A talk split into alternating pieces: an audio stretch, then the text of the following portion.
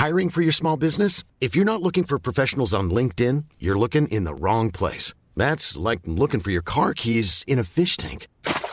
LinkedIn helps you hire professionals you can't find anywhere else, even those who aren't actively searching for a new job but might be open to the perfect role. In a given month, over 70% of LinkedIn users don't even visit other leading job sites. So start looking in the right place. With LinkedIn, you can hire professionals like a professional. Post your free job on linkedin.com/people slash people today.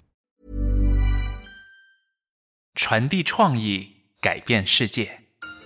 小到一张面饼，多到火腿的工艺。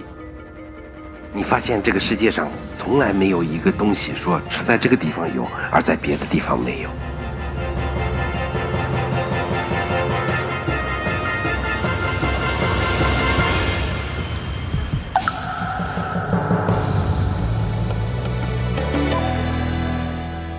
TED 中文演讲。说起美食，你记忆中最美味的一餐是什么？拍美食纪录片这个工作是不是特别开心？天天吃。我是朴秋静，来自泰德纽约总部。这一期的演讲人陈小青是著名美食纪录片《舌尖上的中国》前两季和《风味人间》的总导演。他镜头下的美食不仅诱人，还充满了人情味儿，甚至能让你发现天下吃货是一家。在二零二零年的 TEDx 成都大会上，他分享如何把平静的食物讲出风生水起的故事。 There's never been a faster or easier way to start your weight loss journey than with PlushCare. PlushCare accepts most insurance plans and gives you online access to board-certified physicians who can prescribe FDA-approved weight loss medications like Wigovi and Zepbound for those who qualify. Take charge of your health and speak with a board-certified physician about a weight loss plan that's right for you. Get started today at plushcare.com slash weight loss. That's plushcare.com slash weight loss. plushcare.com slash weight loss. 我是一名纪录片工作者，从上个世纪八十年代开始拍纪录片。但是在我最初的纪录片的拍摄生涯里， 除了我的家人会关注片尾的字幕，几乎我是不配拥有姓名的。尽管我拍过自然类的、社会类的、历史类的各种纪录片，直到有一天，我把镜头对准了中国人引以为傲的美食。那节目播出的时候，我刚好来成都出差，在餐厅里有一个人突然到我的桌子面前，说他认得到我。他说：“你就是那个把全中国的美食都拍了个遍，但是故意不拍四川的人。难道成都不配拥有姓名吗？” 那一刻，我想：“哎呀，我不会是红了吧？”那其实现在更多的人以为我是一个做美食的，其实美食和纪录片有特别多的重合的地方，我想在这儿跟大家分享一下。首先，什么是美食？我读书的时候在电视台实习，跟着央视的老师去拍摄中国首届美食节，吃了很多的餐厅。拍美食和拍别的最大的不同就是，它有一个福利，就是可以吃道具。拍摄完了，我们吃饭，上来了一碗东西，鱼翅，然后我们的灯光师说：“啊，我从小就不吃粉丝，把这个给我撤下去。”然后大家就嘲笑他，说：“这是鱼翅，这可不是粉丝。”我嘲笑的声音最响亮，因为我之前也不知道什么是鱼翅，我小心翼翼的掩盖着我的虚荣，但是我内心是认同这种价值判断的，就是好的东西，美食是我们平时吃不起的，它是小众的。后来我开始写美食专栏，时间长了，我会琢磨一个问题。如果真的按现在你们在手机 app 里看的那种标准，评星的那种标准，最好吃的可能是皇帝的宫廷菜，然后是当官的官府菜，然后是有钱的商帮菜，最不济也是个文人才。那可以说，全国的所有的城市，没有任何一个城市可以赶上北京，能够聚合这么多的资源。那么，为什么貌似广州啊、苏杭啊、成都啊，都比北京好吃的多得多？这道理非常简单，美食它不应该是小众的，它应该藏在大多数人的一日三餐里。从那以后，我也开始关注普通的食物，关注那些不再装疯迷窍啊，但是又能够温暖人心的食物。在我们后来的节目里面，这种东西可能就更加明显。我们。选择的几乎都是最平凡的食物，所以才会有像枕头馍、像瓦屋山的冷笋、豆瓣酱、扬州的千层油糕。我们为什么要选择这样的食物呢？那节目播出以后，其实我受到了很多的说好听的叫善意的提醒，说不好听叫批评。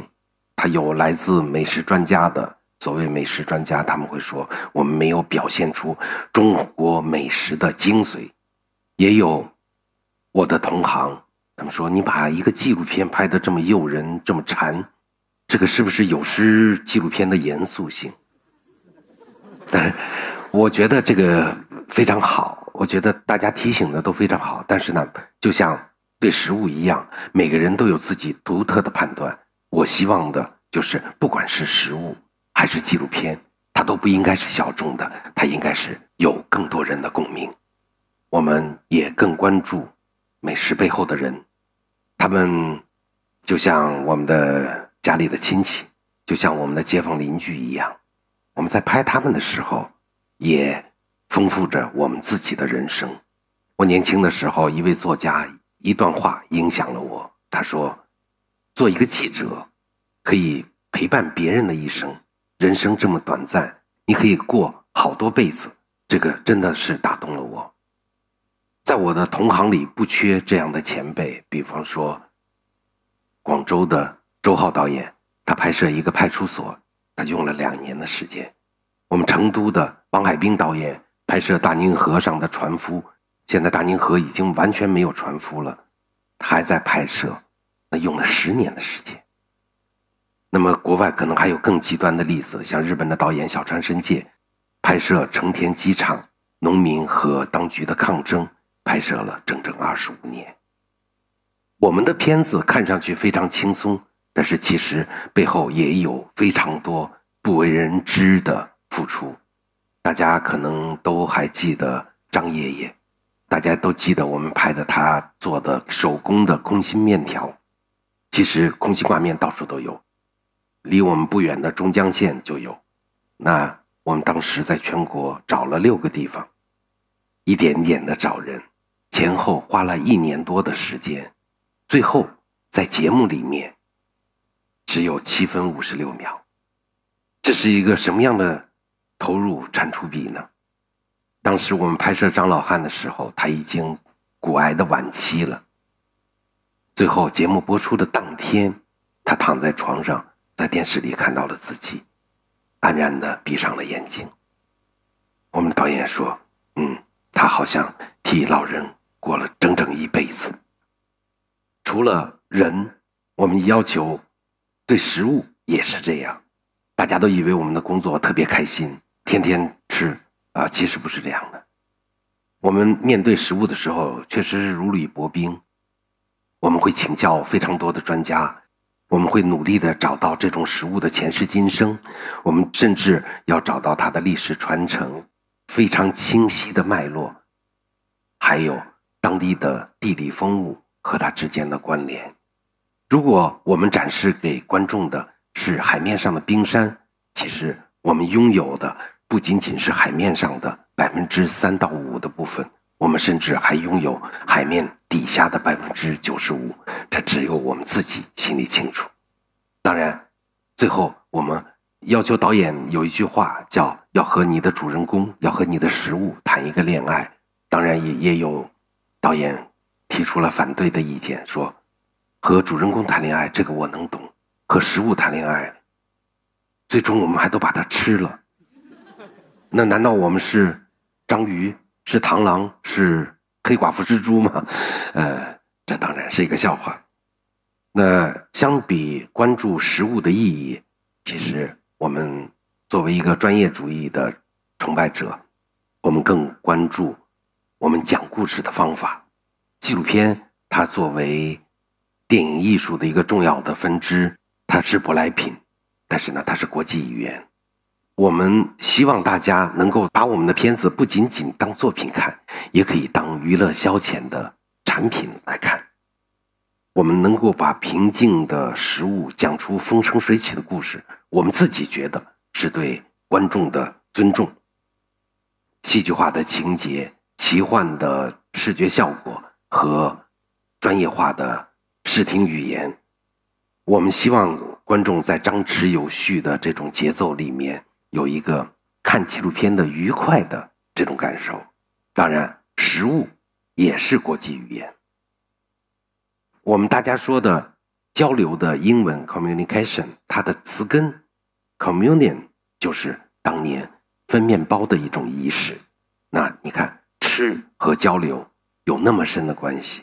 不过，由于大家相处的地域不同，经常呢，你知砒霜。我知蜜糖，很多人吃不到一锅里去。那我就想，我们有没有办法来找到他们为什么会吃这种东西？它背后的原因是什么？让大家能够把各自的我叫味觉信息茧房做一个连接。有一个故事是这样的：一个以色列的小伙子在成都的街头唱歌。他非常热爱成都，也热爱成都的美食，但是呢，他非常想念自己的老家的胡姆斯酱，也就是鹰嘴豆的做的酱。有一天，有个人把他带到了菜市场，告诉他这个东西叫帕万德尔，他用来调了一点白芝麻，加了一点橄榄油，完全是在故乡的生活。那么另一个故事是一对四川的夫妇在伦敦留学，他们天天想吃豌杂面，无奈从超市里买了鹰嘴豆酱，加了郫县豆瓣儿，浇了点红油，发现，嗯，原来这种东西可以在万里之外能够整个的复制出来。我说这句话的意思是，其实食物都有一些共通的东西。都有一些大家你中有我，我中有你的东西。那么这些年我们拍摄的风味系列呢，一直在寻找这个星球上不同族群之间的共同智慧。小到一张面饼，多到这个火腿的工艺，你发现这个世界上从来没有一个东西说只在这个地方有，而在别的地方没有。其实都有相似的东西。当然，我们的努力也没有白费。我们做的风味系列，在全球最大的流媒体平台 Netflix 上，曾经霸占了美食类纪录片的六个月的榜单的榜首。谢谢。呃，同时，《时代周刊》采访我们的标题是：“他们用食物帮助人们更加了解中国。”我觉得这是对我们工作的肯定。那其实我们一直想说的是。从这些这么多共同的东西里边，我们能看到人类其实是一个大家庭。那最后我想说，如今的社会高速变化、商业化已经深入到了我们生活的每一个方面。那么我们为什么要做美食纪录片呢？那社会发展肯定是向前的。那从漫长的人类历史上看，有些东西注定要消失。但是有些习俗、有些生活方式，它是我们的祖先，它是我们人类多样化生存的样本。我们从食物里找到这些即将消失的印记，以及其中能够呈现出的民间的原生的力量。我觉得这是我们探寻真相、讲述故事的原动力。作为纪录片人，我们也非常的幸运。那智利作家古兹曼说过一句话，他说：“一个国家没有纪录片，就像一个家庭没有相册一样。”我们的工作就是为中国美好的食物做一个非常精致、沉甸甸的相册。我们一直在努力，谢谢。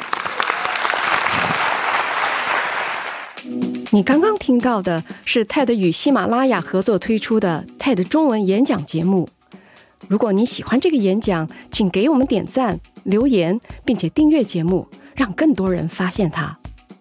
这集演讲来自 TEDx 活动，也就是各地志愿者在 TED 授权后独立组织的演讲活动。我们衷心感谢这集演讲的 TEDx 活动组织者李曼莎、沈长坤。我们的制作团队包括朱怡、林维栋。给予支持的其他 TED 同事包括 M Powers 字典。片头音效由林维栋设计。感谢我们的合作平台喜马拉雅，尤其是李锦、沈昌军。谢谢你收听 TED 中文演讲。想获得更多 TED 内容，请关注我们的微博账号 TED News，微信公众号 TED 官网。我们下集节目见。